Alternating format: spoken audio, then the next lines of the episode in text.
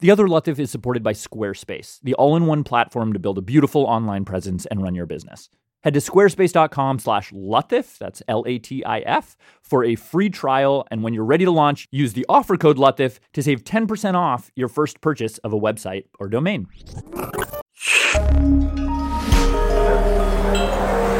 Listener supported, WNYC Studios. Hey, it's Jad.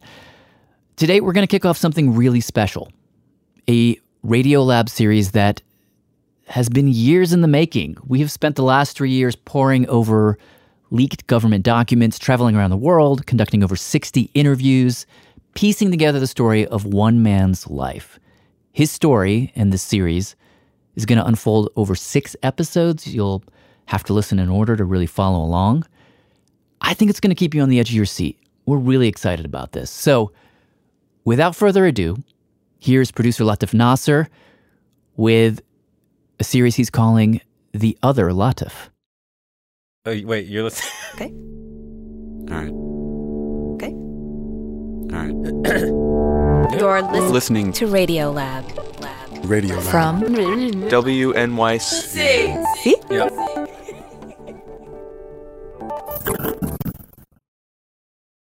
There's a website called howmanyofme.com. At the top of the page, it says there are 329,470,115 people in the United States. How many have your name? It's a pretty simple website. It uses census data to see how common your name is. You should do it. It's fun. When I type in my name, first name Latif, L-A-T-I-F, last name Nasser, N-A-S-S-E-R, what it says is, there are 1 or fewer people in the United States named Latif Nasser. 1 or fewer? I'm the one. How could there be fewer? Anyway, being the only Latif Nasser in the United States, that's not a surprise to me. I've never met anyone with my name before. Not in high school, college, grad school, not as a journalist where I meet new people almost every day, not even in my trips abroad to Muslim countries where you'd think it would be a more common name. And to be totally honest, I kind of liked it that way. I was special. I was one of a kind. Until I wasn't.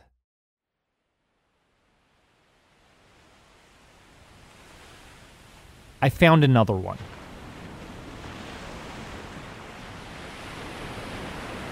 And this is the story about that guy, the other Latif Nasser. The one that the census does not count. The one that if you write him a letter, and I have many times, it'll just come right back returned to sender. The one that doesn't have a passport, a driver's license, a social security number, or a phone number for that matter. I've come to think of him as a black hole in a black hole. And that's because the other Latif Nasser is detainee 244 at Guantanamo Bay. I'm Latif Nasser. Would have killed me. You have to take everything the CIA says with a pinch of salt. People who've committed crimes tend to lie about it. And this. That's why he's still at Gitmo. We've opened up a Pandora's box of horrific truths about American justice. It's the other Latif. Would he have cut your head off on a video if he'd have been instructed? Hello, duh. Should have been home a long time ago. He's innocent. That might be the stupidest thing I've ever heard someone say. You are like my brother. You are my brother. Episode 1. My namesake. The whole thing started 3 years ago. I was at work, doing what I do best, procrastinating. I was scrolling through Twitter when I saw something in my feed from a not-for-profit law firm. It said, read our urgent letter to @POTUS seeking intervention for Abdul Latif Nasser. At first, I thought, this sounds crazy, I thought they were talking about me. My name is Latif Nasser, not Abdul Latif Nasser, but Abdul is one of my middle names. And for a while, when I was in college, for reasons I'll explain later, I went by that exact name, Abdul Latif Nasser. But anyway, the tweet. It wasn't about me. It was about another guy. And someone was apparently appealing on his behalf to the President of the United States. At the time, Barack Obama. The tweet only had 3 retweets and 1 like. I clicked on the link and read the letter.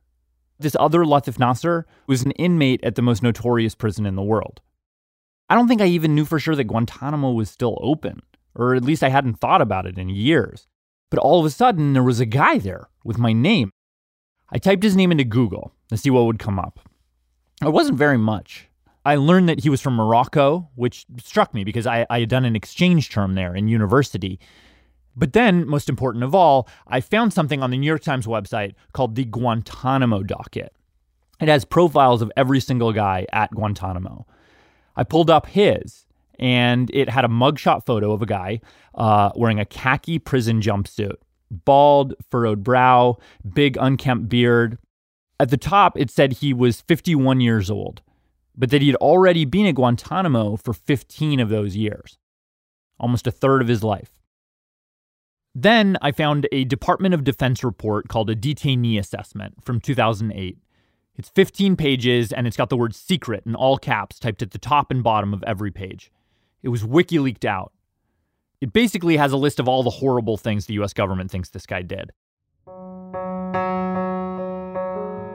According to the government, he was a top explosives expert for Al Qaeda. He helped blow up the famous Bamiyan Buddha statues. 2,000-year-old stone Buddhas carved into cliffs. Cultural wonders of the world. He was directly associated with Osama bin Laden before and after 9/11. Quote, one of the most important military advisors to Osama bin Laden. He allegedly commanded troops against U.S. and coalition forces on the front lines of the Battle of Tora Bora. Tora Bora, high up in the White Mountains, close to the border with Pakistan. If you remember, that's the battle where Osama bin Laden got away. This guy, the other Latif, was supposedly caught trying to escape to Pakistan, surrounded by other al-Qaeda fighters and holding an AK-47. Now, at Gitmo, things don't get any better. According to this document, he's had 56 reports of disciplinary infractions. He was, quote, non-compliant and hostile to the guard force and staff. And it says if he got out, he would pose, quote, a, all caps, high risk to the U.S., its interests, and its allies. When I read all this, I thought, oh my God, this guy's a monster. I needed to know more. So I put in a call to the DOD, but they wouldn't talk about him. Then I put in a call to his lawyer, didn't get a response. And because there was literally nothing else about this guy online, I figured that was the end of it. But then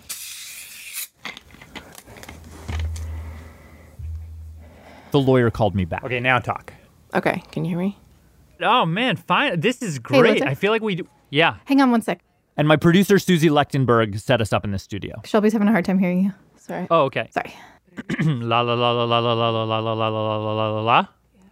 Any better? La la la la la la la. Oh, that's loud. Good. Better, better, better, better, better, better, better.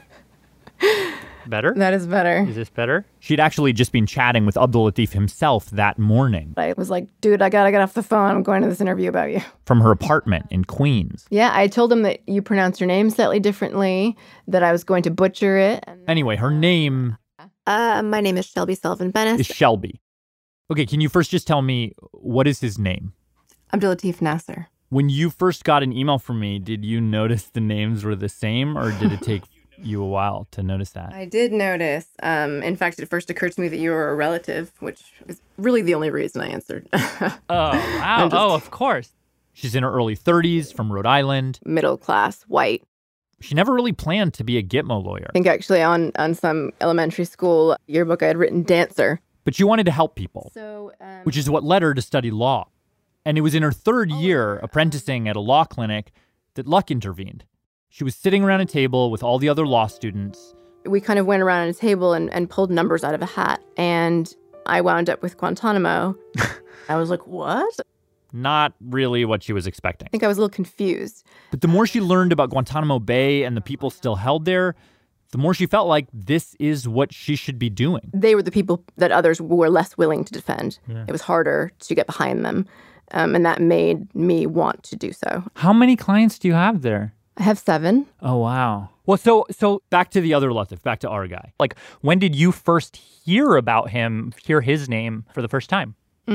The first time I heard the name Abdul Latif Nasser was 2016. Shelby was 29 years old, working at the law firm Reprieve, when one day she received a letter. It's a handwritten communication from Abdul Latif. What was his handwriting like? It was good. It was better than mine. He'd gotten her name from one of the other detainees and sent her the first letter he had sent to a lawyer in almost a decade.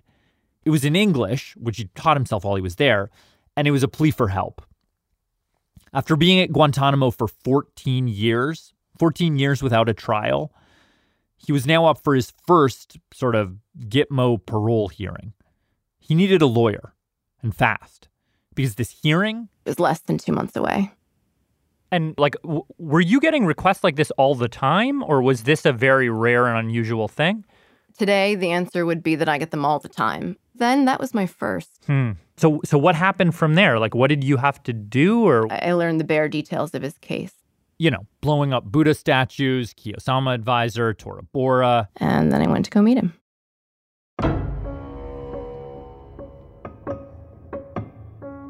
To get to Gitmo, first take a regular flight to Fort Lauderdale, Florida. Then a second flight. An airline that has a contract with the government. Down to Guantanamo Bay, Cuba. Plane lands.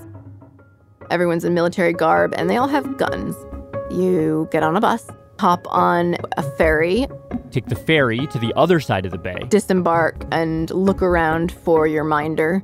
Essentially, your military babysitter. They need to bring you into the detention camp. Get you a proper badge, go through all your stuff. All of your client notes. Your pens, one by one. Make sure that the paper you're bringing in has no staples in it, which means it has to be detached from your notebook. Finally, they take you to a meeting room. They have them essentially in, it's kind of like an array of cement huts, none of which have windows. One of the few things Shelby had heard about this guy was that years ago, he had preferred not to be represented by a female lawyer. So she finds herself thinking, I hope he knows I'm a woman. Inside the hut, it's essentially a cement room. It's got the bed. It has the very basic framing of a toilet. Plastic table with metal legs. On one side of the table, there's a chair for her. And on the other side is seated a man in a white prayer cap, a baggy white shirt, a relatively short gray beard, close-shaven head, grayish-brown eyes. I saw a healthy-looking older gentleman with one ankle cuff chained to the floor, and he stood up and extended his hand and held mine and said, "Thank you, Shelby, for coming." I think he didn't expect me to show up. Was there any, like, small talk? Or was it like, we got 2 months, we got to get down to business, like, here we go? The latter. What she soon learned, she told me, was that document I read was totally false. He did not take up arms against the Northern Alliance, definitely does not have extremist sentiment. He didn't support what happened on 9/11. He was not a member of Al Qaeda. Did not have a relationship with Osama bin Laden. He did not blow up those statues. Was not on the front lines at Tora Bora. The reason he went to Afghanistan was to help his fellow Muslims. And he found himself under fire, along with a slew of children and families seeking shelter from the bombings. He got caught by Afghan forces and, Shelby believes, sold to the Americans for a bounty. So according to Shelby, Abdul Latif is an innocent man. Detained without charge or trial for the last 15 years. Actually, now it's been 18 years. Was Abdul Latif Nasser ever tortured? Absolutely. Hearing Shelby say all of this was disorienting. I remembered all those high-profile news stories of guys locked away in Guantanamo who were probably innocent. Detained at Guantanamo for 2 years without charges. Like those young British guys. Tipton 3. The Tipton 3. Reportedly detained on their way to a wedding in Pakistan. So all this felt weirdly plausible. But then I'm like, of course he and his defense attorney say he's innocent. What else are they going to say? The fact that I shared this guy's name and religious background made it even more confusing. As a Muslim, to see an innocent Muslim man profiled, held, tortured in this way makes me outraged.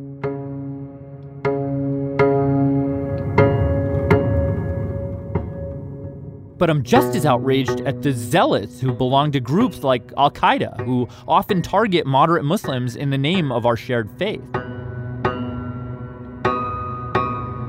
So anyhow, I just felt like I couldn't put myself down in one spot. You have these two totally contradictory stories of this guy with my name. One was the blackest black, the other was the whitest white, no hint of gray in between. There was no trial. No easy way of investigating the evidence on either side. I can't talk to him directly because no journalist has ever interviewed a current Gitmo detainee. So it was like he was trapped in a box, both innocent and guilty at the same time. But this hearing could change all of that. Good morning, everybody. It's called the Periodic Review Board hearing, or PRB. Today, the department is submitting to Congress our plan for finally closing the facility at Guantanamo once and for all. These hearings were part of Obama's original plan to close Gitmo back in 2011. We'll accelerate the periodic reviews of remaining detainees to determine whether their continued detention is necessary. The whole point of these things is trying to answer one question, which is, are you a threat? A continuing significant threat. From now on. So this is very future-focused. Much less like a trial and much more like a parole hearing. Absolutely. Let's go ahead and get this thing done. Thanks very much, everybody. But there's a catch. Because Shelby says PRB hearings are like these maddening paradoxical puzzles. These boards want to hear that you're no longer a threat.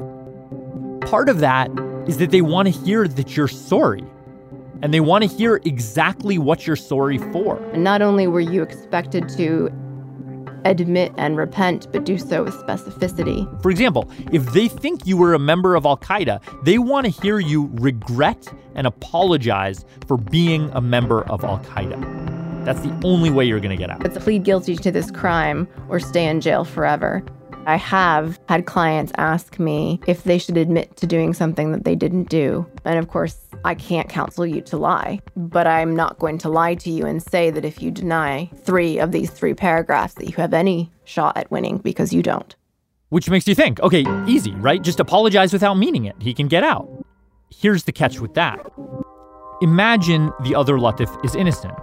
But he does that. He confesses and says, yes, I was Osama bin Laden's top military advisor, and somebody writes that down. If he fake apologizes and doesn't get out, that fake apology actually counts as a confession, a non-torture confession, which then, if he ever does get a fair trial, could count as evidence against him. So any statements you make, they're gravely dangerous. Had you been to PRBs before, or was this your first PRB hearing? It was my first PRB. Oh, wow. Yeah. And I must have called a dozen mentors, former professors, people I had never met before but had come on good recommendation as to what they thought. But there was controversy at the time and disagreement as to what to do. So Shelby laid out the situation for Abdul Latif. There are risks to lying, and there are risks to telling the truth. I told him that this was a dangerous hearing, and it is your decision entirely. On June 7th, 2016, at 09:06 hours, she and Abdul Latif Nasser sit at a table in a small, overly air-conditioned conference-type room in Guantanamo Bay. He's at the head of the table, so to say, in kind of like a plush chair. On the wall, there's one-way glass. And next to it, was a video teleconference screen. VTC. And you see that word kind of like pop up as though you're about to watch a show or have some sort of like CEO convo. This VTC connects them through over 800 miles of undersea cables to another air-conditioned conference-type room in an undisclosed location in the Washington, D.C. area. Good morning. This board is convened to determine whether continued law or detention is warranted. This room also has a table. A very similar-looking table, but maybe more mahogany. And around it sit six people. The six members of the Periodic Review Board. And even though Shelby can see them, their eyes, their hair, their glasses. They're all, I mean, I would say anywhere between 35 and 50. She's not allowed to know their identities. No. They represent six of the most powerful agencies of the American government. You've got DOS, DOD, Joint Chiefs of Staff, Department of Justice, Homeland Security, and National Intelligence. These are career civil servants, insulated from politics, theoretically nonpartisan. Also, importantly, these folks have the highest security clearances. And in front of each of them is a folder with a summary of all of the classified information about Abdul Latif Nasser that the American government has. Without a doubt, more information about him than I've dug up in 3 years of reporting. Now, because I can't access most of his PRB record, I don't know the full beats of what happened. But here's what I do know. I know that 5 minutes in, at 09:11 hours, there were technical difficulties with the video teleconference. 09:14 hours. The video teleconference is reconnected. I know that Abdul Latif Nasser's alleged crimes were read out. So Taliban, Al Qaeda, Tora Bora, and so on. Then Shelby's opening statement, in which she says that Abdul Latif Nasser has a supportive family back in Morocco who's ready to receive him. He has a home and a job waiting for him. Eventually, it's his turn to speak. He was encouraged to kind of articulate like a hello, welcome message. Was he nervous? Did he look nervous? Yeah. He sits quietly, his hands folded in his lap. He's wearing a loose white t-shirt, one that another detainee had loaned to him for this hearing, and a white prayer cap. He's very still. He leans toward the mic and says a simple statement. Something along the lines of, I appreciate the opportunity to be heard here today, and I would like to answer any questions that you have, or something like that. And he spoke really confidently. But the board looked confused. There was like a scramble and like a huh, and someone on the other side grabbed their mic and was like, could he say it again? We can't hear him. Shelby pushes the microphone closer to Abdul Latif's mouth. He tries again. I appreciate the opportunity to be heard. No, still can't hear him. At this point, both he and Shelby are getting a little anxious. I basically told him to like shout. I appreciate the opportunity to be heard today. And then, ironically, because of his volume, they had questions about his demeanor. Oh, my God. And I'm ready to shoot myself in the head. My guy's too quiet, and then I tell him to be louder, and then it seems that maybe he was too loud, and I'm not quite sure who it came from, but I was asked whether he was upset on some level. And Shelby's like, no. We asked him to raise his voice because you guys couldn't remember that. Like, there's the whole conversation about it, and Shelby's responding calmly, but in her head, she's like, oh, my God, like, horrifying. And then the Q&A, the part where the panel basically grills Abdul Latif Nasser, asks him 1,000,000 questions to see whether he's still a threat. So what do you guys decide that he's going to say? We go through an honest history and explain different decisions made over the course of his life, and I think of his true story. Yeah. Did he like admit to anything? Did he like say that he regretted anything? So I can't say what he said. Right. Yeah. Did he apologize for anything? Can you say that? I can't. The whole hearing takes a couple of hours. After they cut the video teleconference line, the panel in D.C. has its own meeting to discuss Abdul Latif Nasser's case. On the one hand, they know that keeping him in prison is a burden on the United States financially, legally, in terms of our international reputation. But on the other hand, they know that letting him go means that if he ever commits a crime, ever threatens or harms an American anywhere in the world, it'll be on them. The decision to release a guy from Guantanamo has to be unanimous. All 6 members of the board have to agree. After the hearing ends, they tell Shelby, "You'll hear back from us in a month."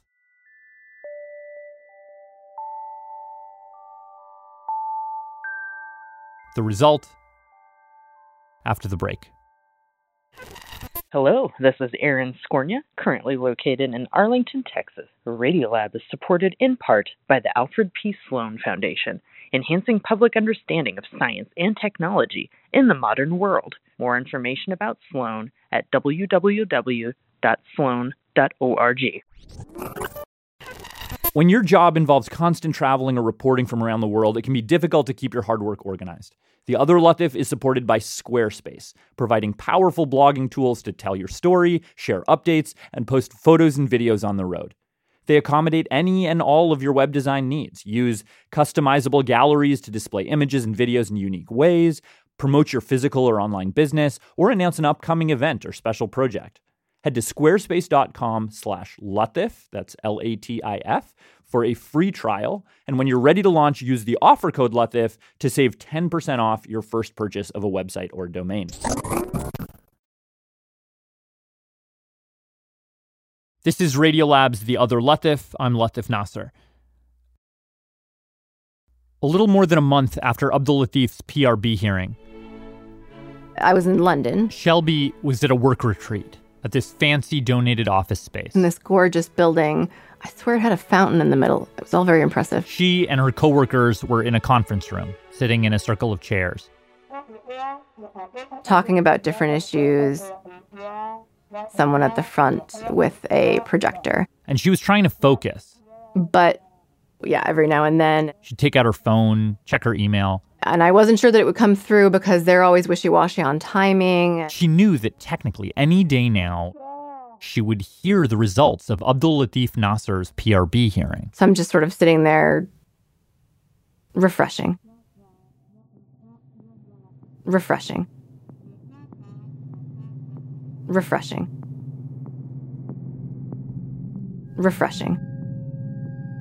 And then it came.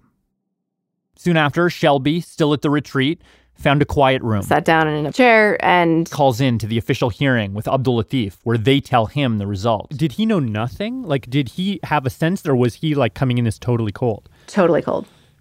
Wow. I know. The suspense. It was actually, it began kind of coldly. There are all these kind of, like, deep male voices, like, asserting things that sound kind of like rules. Things like, you know, no classified information shall be discussed. No mention of other detainees, et cetera, et cetera. So it was kind of like, okay, let's get to the, you know.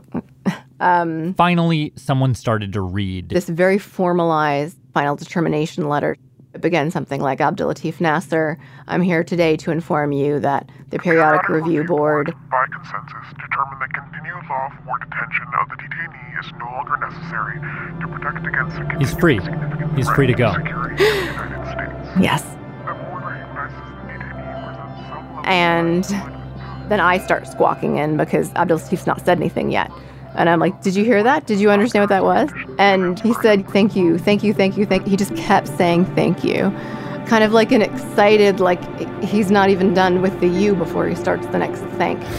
Like, thank you. And I kind of wanted to, like, interrupt him. And at some point I did. I was like, dude, I want to hear what you think. And what did he say? I'm so happy, so happy. I have no words. I wrote down actually a bit of the transcript. It occurred to me halfway through the excitement to take a transcript. And okay. He says, I want you to give my wishes and thanks to everyone. I'm thankful for what they've done for me. You should thank yourself first. This sounds self-aggrandizing now that I'm reading it out loud. No, keep reading. I'm so excited to see my family for the first time. I can't tell you. I can see my brother's face now. You will have to come to Morocco like I told you and have your honeymoon in Casablanca. Tell your boyfriend that this is what he must do. Thank you for all your hard work. And then the final line is, my lawyers were the light in these dark times. And how did that feel? Like it, the greatest success of my life at that point. So with Shelby's help, the panel cleared him unanimously. All six of them together decided that he no longer posed a serious enough threat to keep him at Guantanamo. It was the closest thing he ever had to a trial, and he won. And then what happened after that? Well, honestly, there wasn't much that we were supposed to do after that. Basically, it was just a matter of paperwork. The State Department here in the U.S. had to make arrangements with the receiving country's government, in this case, Morocco. They had to ensure that Morocco was willing to receive him, and that, once he got there, Morocco could properly monitor him and help him reintegrate into society. Pretty straightforward. In contrast to many other transfers that happened around that time, the receiving country, Morocco, was a super stable country, a U.S. ally, and one that had received over a dozen other Guantanamo guys before. It was a cakewalk. Yep. You were just expecting, like, any day now, like what? Any day now I'm going to hear what from who? Any day now I expected to read an article that told me that my client had left on a plane.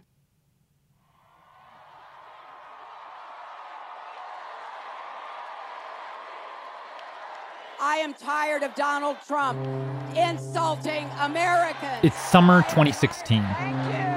You will be so proud of this country very, very soon. Thank you. While Shelby is waiting for that article, pretty much everyone else in the country is focused on the upcoming election. USA, USA, USA. I want to say it was probably August, September. Shelby found out from the State Department, FYI, Morocco has not yet returned the paperwork. They still hadn't heard back. And so after that, every few days... I was being kind of that pesky attorney. Shelby would call them up. Just check in and see... How's it all going? Have you heard from the Moroccans? They'd always give her some excuse, like... Because of A or B or C. Because it was Eid, or because Moroccan elections were happening. They were just taking so long, such a Moroccan thing. Then they would assure her, it's fine. Don't worry. It's going to be fine. You know, this will definitely all happen. It'll all go through. Fast forward to October, even in through November, we were nervous. Gitmo, right? Guantanamo Bay. And of course, by then we knew who had won the election. Which by the way, we are keeping open. And we're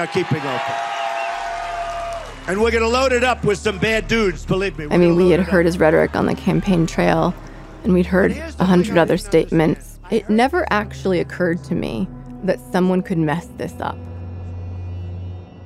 Basically, as best as I could figure out, for some reason, that email, that diplomatic exchange, gets stuck in a Moroccan civil servant's inbox.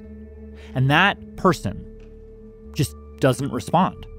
And by the time that person does respond, saying, okay, send him over, the bureaucratic window had closed. Obama was about to leave office, so no more Gitmo transfers. Done. Even though he had been cleared to go by the American government and to come home by the Moroccan one, it was just too late. But Shelby would not give up. She's on her phone constantly. Call every single human being who I know who works for the State and Defense Department. Talk to anyone who will listen. Try to climb a ladder, any ladder. I don't care if it's the correct one. But it was the holidays. People were not picking up their phones. I was able to reach a few people in government. She told them, I need to talk to someone about my client. There's been a paperwork mix-up. Does anyone know what's going on? Give me anything. It was Christmas Eve. Embarrassingly, I was at an Applebee's in Rhode Island. On Christmas Eve? Yeah. I was meeting up with a bunch of old friends, and everyone had just sat down and placed drink and like appetizer orders, and I get this phone call from my co-counsel, Tom Durkin. And I instantly walked outside without a coat. It was freezing. So I'm standing outside the Applebee's, and Tom basically says, the notice didn't go in, and he's not going home. And I just sunk to the ground. Merry Christmas.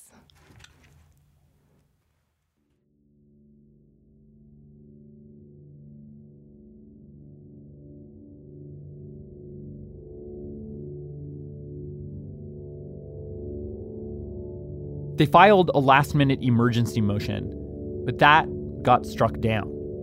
And then, in a last-minute Hail Mary move, Shelby wrote an open letter to President Obama and tweeted about it.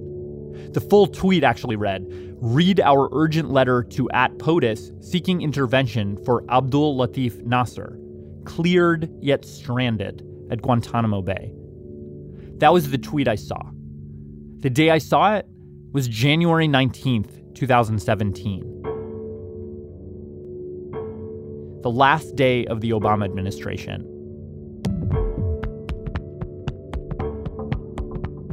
Nothing happened with the letter. As far as Shelby knows, President Obama didn't ever get it. A day later, President Trump got sworn into office. He had recently tweeted that, quote, "There should be no further releases from Gitmo. These are extremely dangerous people and should not be allowed back onto the battlefield." So that's where we are. Terrible accusations by the U.S. government, a lawyer who claims virtually none of it is true, a PRB hearing that claims he's no longer a threat to the U.S., a president who staunchly disagrees, and finally, a man caught in the middle of it all, largely forgotten. I heard this story 3 years ago, right after it happened, and as I've thought about it every day and night since, it hasn't gotten any less irrational. Very high-level representatives of virtually the entire U.S. government came together and decided this guy should go home. But because of some slow paperwork that some random government flunky somewhere filed late, he just got stuck there. It just seemed unfair. At the same time, I found myself fixated on that hearing. Why did all these bureaucrats decide to let him go after so long? Was it because of something he said at that hearing? The more I thought about what I heard from Shelby, the more I got tangled up in the logic of it. Shelby said that Abdul Latif was innocent and that he told the truth to the panel. But she also said that if a detainee went in front of the panel and said he was innocent, he wouldn't get cleared. Yet he got cleared. Something didn't add up. I requested the transcript of the hearing from the Pentagon, but they said I couldn't have the vast majority of it, which I expected, but here's what I didn't expect. It wasn't because it was classified. It was because Abdul Latif and Shelby specifically requested it not be made public. Huh. Weird. And then, looking over the tiny portion of it that I was allowed to see, I saw a statement from an anonymous military officer assigned to be Abdul Latif's personal representative, basically like a military public defender. It's a single page, and it reads like a high school teacher's letter of recommendation. He's shy, but speaks good English, excelled at his computer class, that sort of thing. But there's one line in there that caught me. Nasser deeply regrets his actions of the past. That's it. Nothing about what those actions were, when they were, why he regrets them. Just Nasser deeply regrets his actions of the past. Huh. So he had regrets. But if he was innocent and telling the truth, what did he have to regret? Unless he was actually guilty and telling the truth. Or he was actually innocent, but lying to the panel, and now Shelby was lying about his lying. Or maybe he was guilty and telling a lie. The logic here just broke my brain. And the fact that the U.S. government and Shelby were so tight-lipped made it all the more frustrating. Like, both sides disagreed about everything except the fact that nobody else should know the details. Now, coincidentally, as I've been working on this story, I've been in the final stages of becoming a U.S. citizen. Okay, here I am. I just got through security. I'm in the basement of this giant marble building. And at one point, I was sitting in a nondescript government lobby, cramming before my civics test about, among other things, the rule of law. And I wasn't actually allowed to have my phone on, but of course I did. And it just kept dinging with push alerts about exactly the kinds of news reports you'd expect, about secret drone strikes and migrants detained at the border. These stories that feel very much outside the law. where the government has said either nothing or basically just trust us.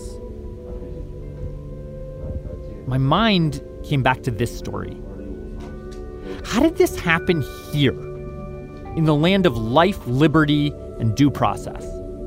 And how is it still happening in our names and with our tax dollars? According to the New York Times, a single Guantanamo detainee costs $13 million per year. So sitting there in that lobby, I told myself, yeah, I have to do this story. I just have to. This has become the most personal and most difficult story I've ever reported. I fell way out of my depth so many times over the last 3 years. Being ushered through the bowels of the Pentagon, being surveilled and chased by unmarked cars in foreign countries, having late-night WhatsApp convos with alleged terrorists. But here we go. 5 more episodes in 5 countries covering 5 pivotal moments in this guy's life to try to understand how he got to where he is and how we got to where we are.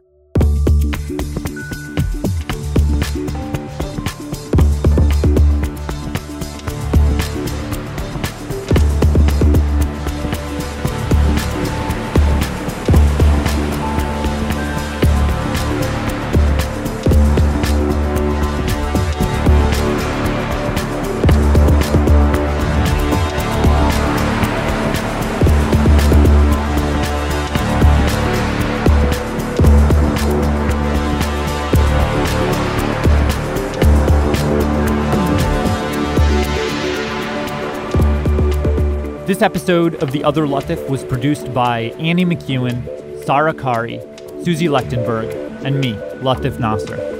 Fact-checking by Diane Kelly and Margot Williams. Editing by Jad Abumrad and Soren Wheeler.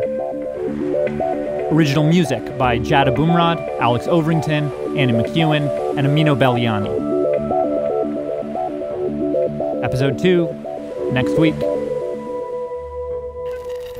Hi, this is Deborah from San Francisco, California.